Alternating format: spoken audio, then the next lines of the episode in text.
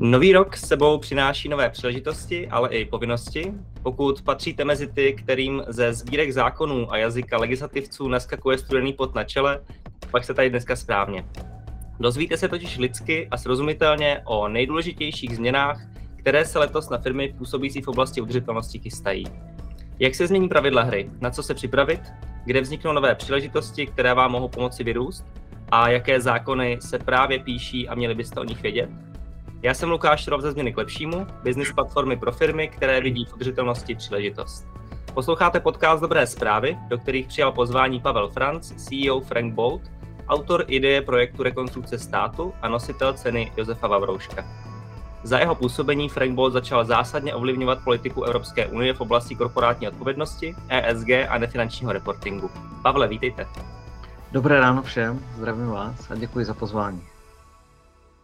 Eh, na úvod mám pro vás, stejně jako pro ostatní eh, naše hosty, eh, tři rychlé otázky. Prosím o stručné odpovědi. Na jaké místo se rád vracíte? Ke stupě v Těrovicích. Co vás vždycky rozesměje? No, tak dobrý vtip. A oblíbený film? Forrest Gump. Hezky. Jaké tři legislativní novinky letos nejvíc ovlivní firmy, které jsou na cestě k udržitelnosti?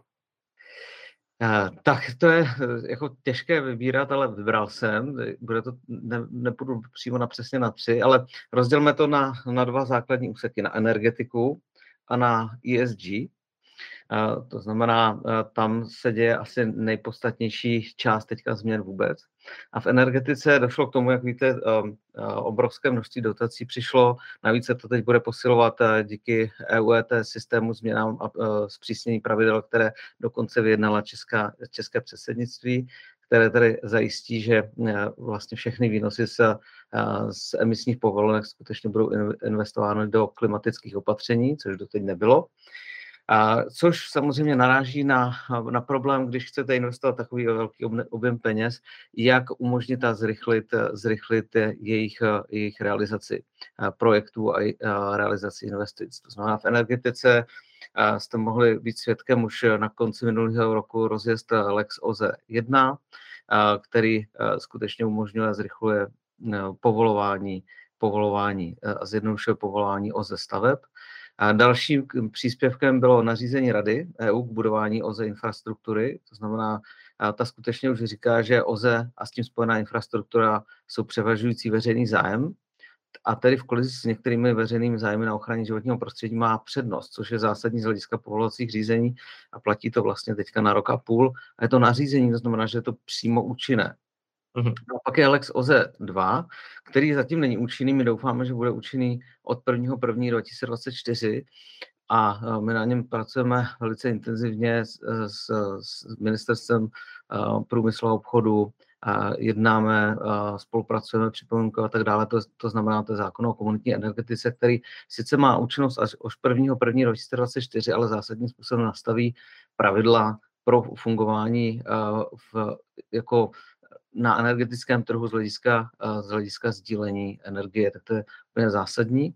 No a poslední teda, tady překročím ten výčet, je eh, SFDR a CSRD, to znamená Sustainable Finance eh, Disclosure Regulation a, a CSRD, tedy Corporate Sustainable Reporting Directive. A za prvé byly schváleny, za druhé budou prováděcí předpisy, které budou postupně schvalovány radou k CSRD a SFDR jako takové zavádí v tomhle roce poprvé povinnost, aby investiční firmy, tedy správci fondů a podobně, budou muset už poprvé reportovat podle regulatorních technických standardů SFDR a uvádět předepsané KPIs, KPIs za minulé období. Takže to je opravdu první rok, kde je to v úplně ostrém standardu. A začíná také platit povinnost uvádět v předsmluvních dokumentech to, jakým způsobem eh, finanční produkty eh, sledují cíle udržitelných investic nebo prosazují environmentální a sociální vlastnosti. Takže to je, to je za mě ten, eh, ten základní okruh nejdůležitějších novinek tohoto roku mhm. a další určitě ještě se dotkneme i dalších ještě. U těch, u těch obnovitelných zdrojů je to vlastně něco, po čem, po čem tady i změna k lepšímu, ale spousta organizací vlastně volali dlouhá léta urychlení procesu instalace. Co konkrétně znamená, že, že teď mají přednost nad jinými zájmy? Nad jakými? To jsou zájmy, které jsou definovány v tomhle případě, protože jde o nařízení, eh, nařízení EU, tak jsou to veřejné zájmy definované eh, zákony eh, vyplývající ze směrnic Evropské unie. Mhm. Když si to představíte v praxi, například budete chtít postavit například dneska velkou rozsáhlou, rozsáhlou fotovoltaickou elektrárnu, budete muset eh, buď to jít do posouzení EI nebo dokonce do strategické EI a v ní se posuzují jednotlivé veřejné zájmy chráněné složkovými předpisy vyplývající z, z evropského práva. Typicky zásahy do, do ochrany bioty, záchrany do, eh, eh, do faun, zásahy do fauny a podobně. A pokud se budou poře- po, poměřovat ty veřejné zájmy, tak veřejný zájem na výstavbu o infrastruktury OZE bude mít přednost. Podobně například v České republice jsme stále, eh, stále opravdu v plenkách, co se týče větrné energetiky. Zde, zde opět dochází ke střetu různých zájmů veřejných a všechny ty zájmy, které jsou definovány právem EU, budou do určité míry, hm, řekněme, umenšovány vůči veřejnému zájmu na výstavbě větrných turbín. Příklad. Uh-huh. Samozřejmě pak, pak je větší problém v tom, podotýkám, to je důležité si říct, že to má svá omezení skutečně daný českou národní legislativou. Příklad uh, větrné elektrárny jsou v konfliktu uh, typicky s ochranou krajinného rázu a krajinný ráz jako takový je, vychází z národní legislativy. To nařízení tímto způsobem ochranu veřejného zájmu na krajinném rázu neodstraňuje. To je jako příklad limitu samozřejmě toho nařízení. A e, promluví v tomhle roce do e, pravidel hry na našem nebo i celoevropském trhu i nějaké další novinky z Bruselu? No, já se přiznám, že to, co je opravdu důležité, co, co, co se na v Bruselu teď aktuálně v tomhle prvním kvartálu a v druhém kvartálu schvaluje, tak to je zásadní balík legislativy k energetické účinnosti budov. Zatím se o tom moc ani v České republice nevím, jsme to zrovna uh, předevčírem jsme přednášeli vlastně největším developerským uh, firmám přesně o tom, co se vlastně chystá, protože to bude uh, relativně, um, bude to zásadní z hlediska toho, jak, jak bude vypadat výstavba uh, v budoucnu. Takže když si to představíte, tak bude nový standard budov s nulovými emisemi, nahrazující od roku 2030 NZBY pro nové budovy. Takže to je jako zásadní a je to teprve ve schvalovacím procesu. My my máme nějaký samozřejmě s tím, že máme v Bruselu pobočku a známe ty procesy, známe tu dynamiku vztahu mezi Evropským parlamentem, radou, komisí, tak máme nějaký odhad toho, jak to celé dopadne. Uh, takže, takže to jsou naše nějaké odhady už toho. Uh, postupně bude zavádění minimálních norm energetické náročnosti, ale co je opravdu zajímavé, když si to představíte už uh, vlastně od roku 2027, by všechny nové budovy veřejné měly mít instalovány solární zdroje a od roku 2029 to budou muset úplně všechny. No a vlastně budovy s nulovými emisemi, to je jako už přímo před, před námi v roce 2030. Tak to je ta legislativa, která přichází a v tomto roce je projednávána, projednávána evropskými institucemi. A doporučil byste sledovat i uh, nějaké z těch, které teprve vznikají a v budoucnosti mohou mít uh, i na český biznis velký dopad? Tohle, tohle je přesně to, co jsem vám teďka uh, řekl. Tohle není legislativa, která už je schválená. A, okay. no, schvaluje se, mm-hmm. za prvé. Za druhé, samozřejmě půjde to skrze směrnice, jsou to směrnice, takže uh, mm-hmm. bude záviset na národní legislativě, jakým způsobem uh, tyhle okruhy a tyhle cíle, které jsme si teďka řekli, budou implementovány do českého práva. Je tam spousta vlastně uh, v uvozovkách uh, prostoru pro to, jakým způsobem národní legislativa eh, uchopí ty cíle a ty, eh, ty předpoklady realiza- eh, v rámci té realizace a implementace. Takže to je něco zásadního jak pro energetický sektor, tak pro, tak pro vůbec stavebnictví a development. Mhm. A určitě to znamená také sledovat to z hlediska, z hlediska bankovního sektoru a finančních institucí. Ale to už teda se přiznám, že to už se přesto přechystává přes, přes ESG a, a normy jako takové, ale tohle jsou vlastně, tohle je tvrdá regulatorika, na rozdíl od TSG. Jo, to, to znamená, že to, eh, by, byť je to věc, která se dotýká hlavně financování nebo energetiky, tak to stejně vlastně propadne i do biznisu uh, většiny českých firm, protože je to kde si v dodavatelském řetězci a bude to mít vliv i na jejich financování, je to tak? Přesně tak.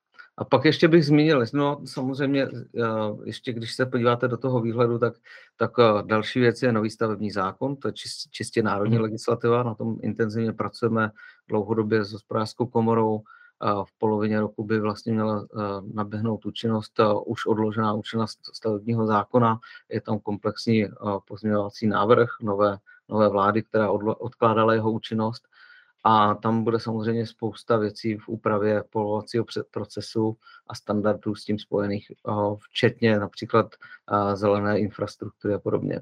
No a z těch ještě posledního, jako úplně, co mě přijde jako, jako opravdu zajímavý na evropské úrovni a přijde mi to jako, že to je něco, co skutečně je provázáno s ESG nepřímo a na mhm. co se Evropská unie chystá, to je ochrana EU v mezinárodním obchodu a to znamená, že dovozci budou muset zaplatit v podstatě uhlíkové clo. To je něco, co se opravdu chystá. Tak a to je další jako z těch, z těch okruhů. Takže máme takový tři velký, velký okruhy a to už jsme si zmiňovali ještě k tomu i komunitní energetiku a vůbec a, a, nastavení Lex OZ2.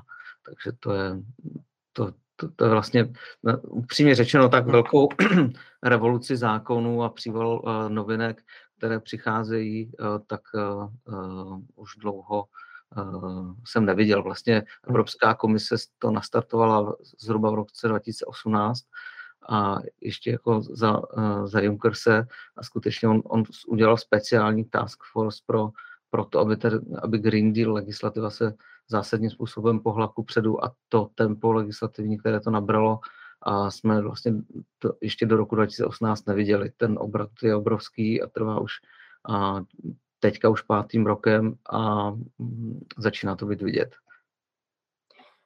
Můžu mít ještě dotaz ohledně legislativy eh, CS která se týká vlastně due diligence. My vlastně ve spolupráci s Frankem Boldem právě jsme v loňském roce dělali nějaký jednoduchý monitoring aktuálního stavu toho, že ta legislativa existuje.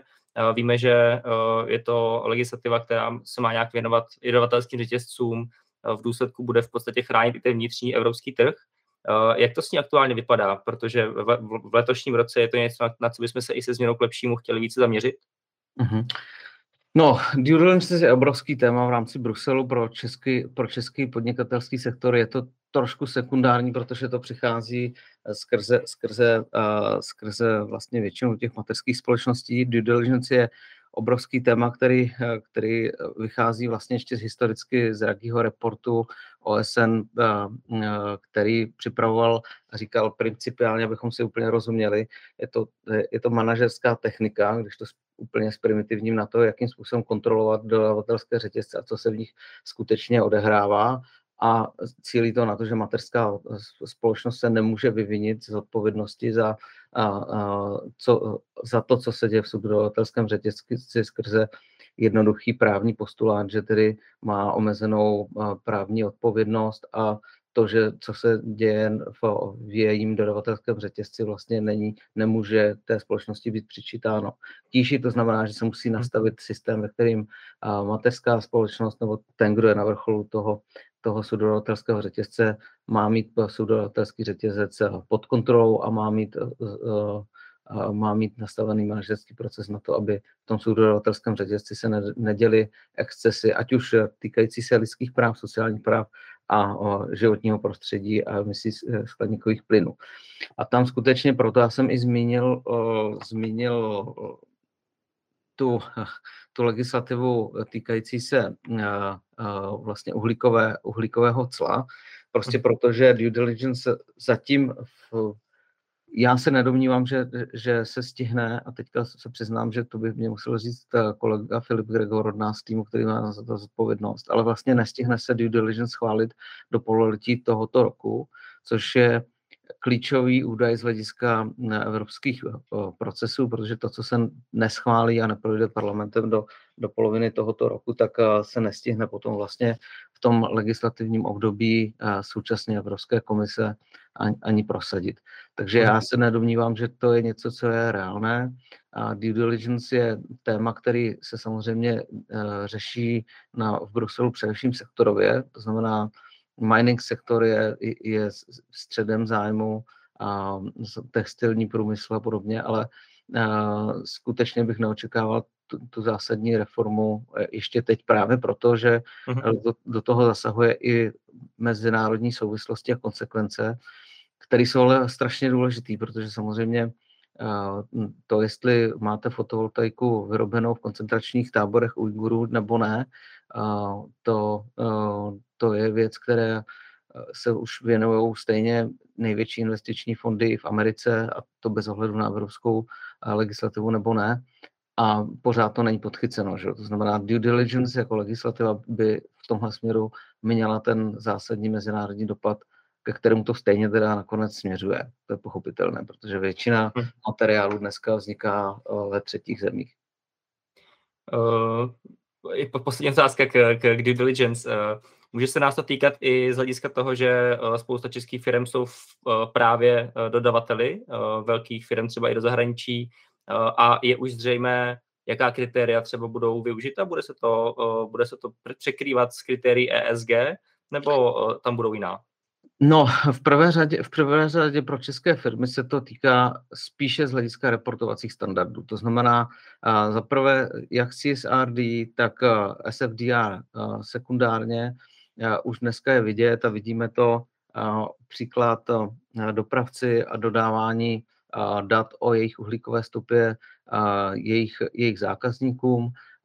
Potřeba potom skutečně řešit uhlíkovou stopu, tak to vidíme jako primární teďka zatím uh, uh, věc, o kterou se, o kterou se uh, hlavně jejich odběratelé starají. Due diligence jde ještě o trochu dál a z mého pohledu pro české firmy to není tak zásadní kvůli tomu, že české, český legislativní rámec je dostatečně rigorózní na to, aby požadavky na due diligence ve své podstatě splňoval. Due diligence jde skutečně především na, na, na třetí země, takže to je, jako země třetího světa tehdy, tak to je špatný název už dneska, protože to už není dneska třetí svět, všechno už se změnilo, ale řekněme skutečně jde směrem Ázie a Afrika.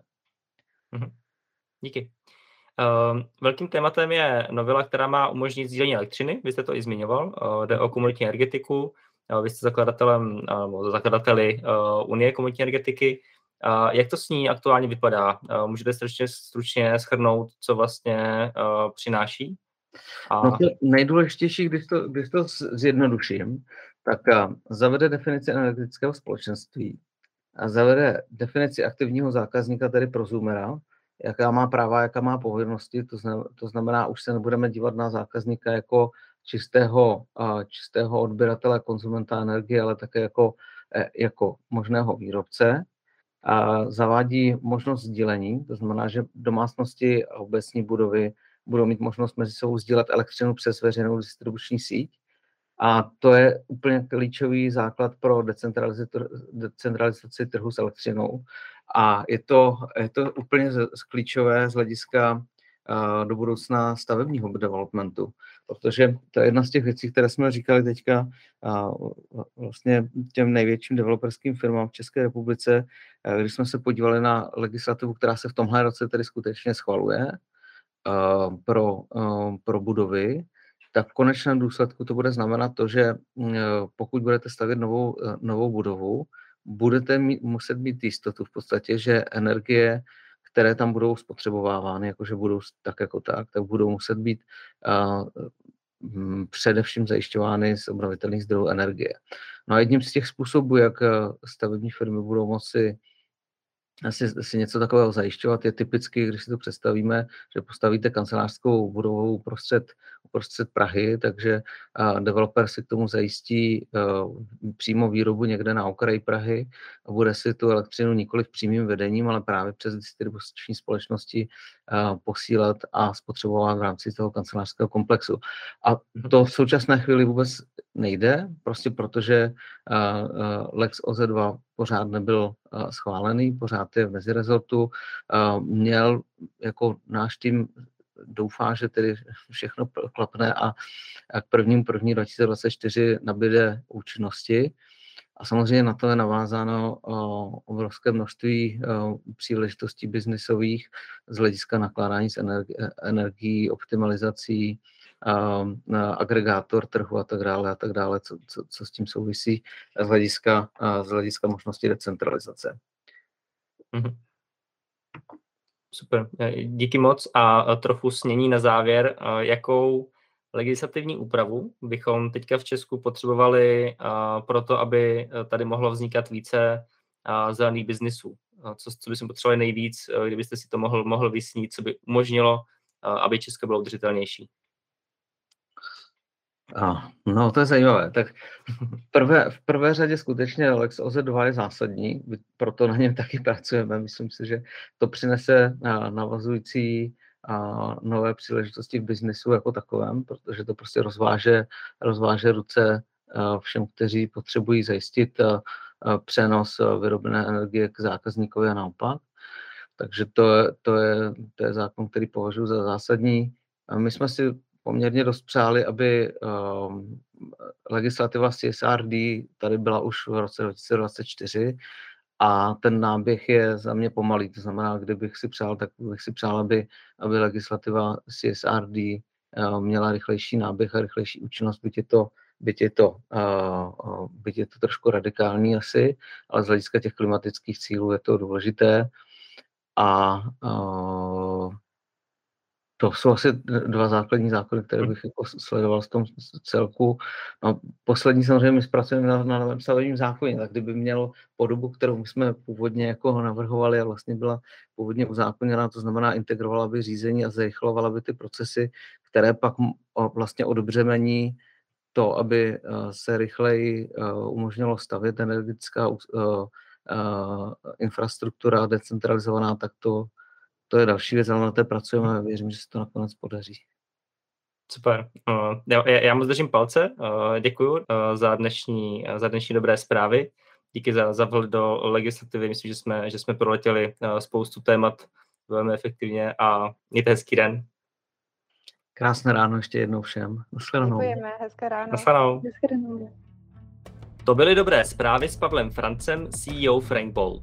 Pokud se vám dnešní díl líbil, Dejte změně k lepšímu like na LinkedInu, přihlašte se k odběru našeho newsletteru a nebo se staňte naším členem. Dobrých zpráv tak od nás budete dostávat mnohem více. Změna k lepšímu je business platforma pro firmy, které vidí v udržitelné ekonomické transformaci příležitost. Spojujeme firmy mezi sebou a s experty, sdílíme dobrou praxi, edukujeme a prosazujeme systémová řešení na české i nadnárodní úrovni. Více informací najdete na klepšímu.cz.